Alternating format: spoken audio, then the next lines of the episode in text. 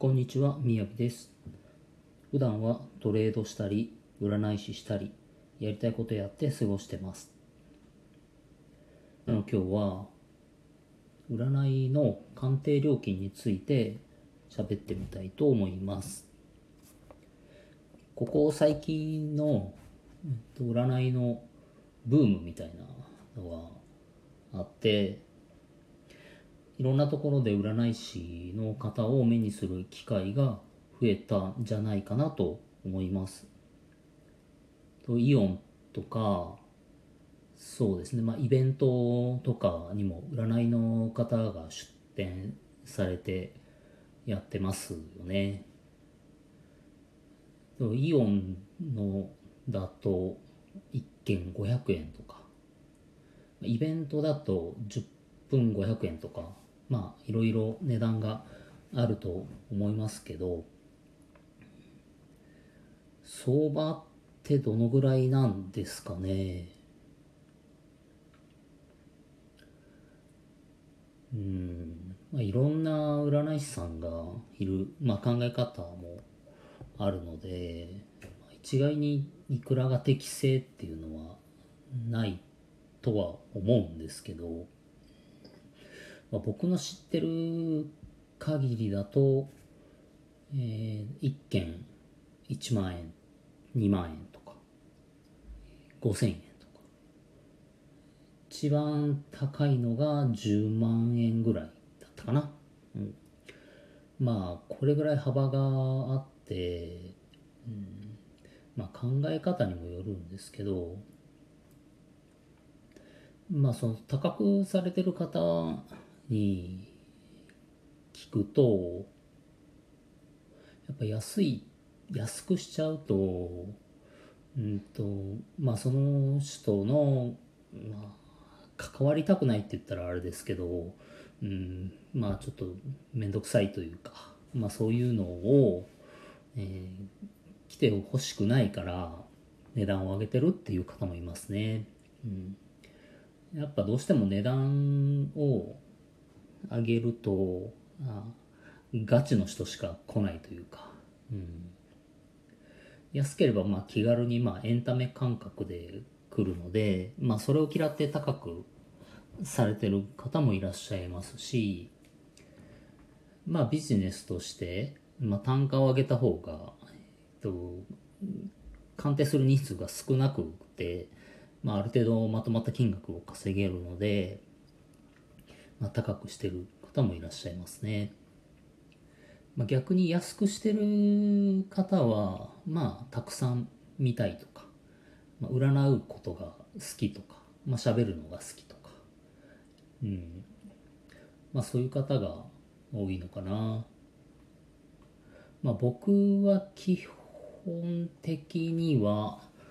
あんまりお金は取ってなくて、うんまあ、ここならに出品はしてますけど、まあ、あれは、あまあ、あの全然接点のない方たちなので、まあ、お金は取ってますけど、まあ、基本ご縁のある方は、まあ、無料で見てることが多いですかね。うん。まあ、初対面の人にいきなり占いでね、見てって言われたらちょっと、はぁと思いますけど、うん、まあ何回か接点があって、まあ、そういう話になって見てほしいと言われればまあ普通に無料で見てますね、うん、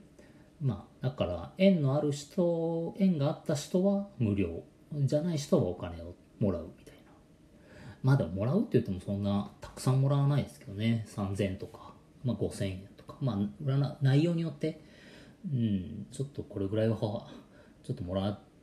うわないとしんどいなみたいな、うん、まあそんな感じで適当にまあ僕は決めてるんですけど、うん、あまあ占いに行かれる方にちょっとこれだけは覚えておいてほしいなって思うのは値段と、えっと、当たる当たらないっていうのは全く関係がないっていう、うん、そこは、えっと、よく理解しておいてほしいなって思います。うん、高い人はまあお金を、まあ、稼ぎたいからとか、まあお客さんを選びたいっていうのがあって高くしてる方も結構いらっしゃるので、だからまあ値段が高ければ当たるっていうことは全然なくて、うん、まあ値段が高いだけでなんか、まあこんなこと言ったらあれですけど、まあ高圧的な人とかもいるって話も聞きますし、うん、まあ高いからダメとか、まあ安いからダメっていうのを、まあ値段で決めるんじゃなくて、まあその人が発信してる、まあブログをされてるならブログとか、まあツイッターとか、まあまあ僕がして、まあ始めたようなこういうラジオとか、まあそういうところで判断してほしいですね。うん。とまあその、まあ見た時とか、まあ声を聞いたりとかした時に、なんかちょっとこう違和感があったりとか、うん、変な感じがするっていうのはまあやめといた方がいいのかなと思いますね。まあ、逆にこう会いすぎてもう、うん、わあもうこの人だみたいなっていうのもやばいと思うんですよね僕的には。なんでまあフラットにうんまああいいかなっていうぐらいの人でいいかなと最初はねそれでいいのかなと思います。うんまあまあだから金額で判断しないでほしいっていうのが、まあ今日一番言いたいことですね。うん。だからまあ、あのなんか高ければいいっていう、まあそういう思考は捨てて、まあ金額で判断しないで、まあその人の発信してる人とか、まあその人のお金の使い方とか、まあ今 SNS があるので、まあ発信されてる方はまあ、まあいろいろいらっしゃるので、そういう方のお金の使い方とか見て、まあ、総合的に判断して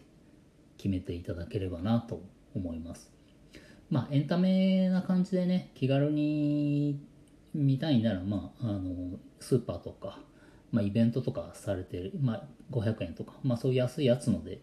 うん、まあ気軽に行ってまあ大体イベント出されてる方はあの自分であの普段されてらっしゃる、まあ宣伝のためにやってる方はほとんどだと思うので、まあそういうので試しにやってみて、うん、それで決めたらいいかなと思います。まああと前回もお話しした、え、ー、とまあ戦術とかですね、まあその辺も加味して、うん、え、ー、と占い師を決めてみたらどうかなって思います。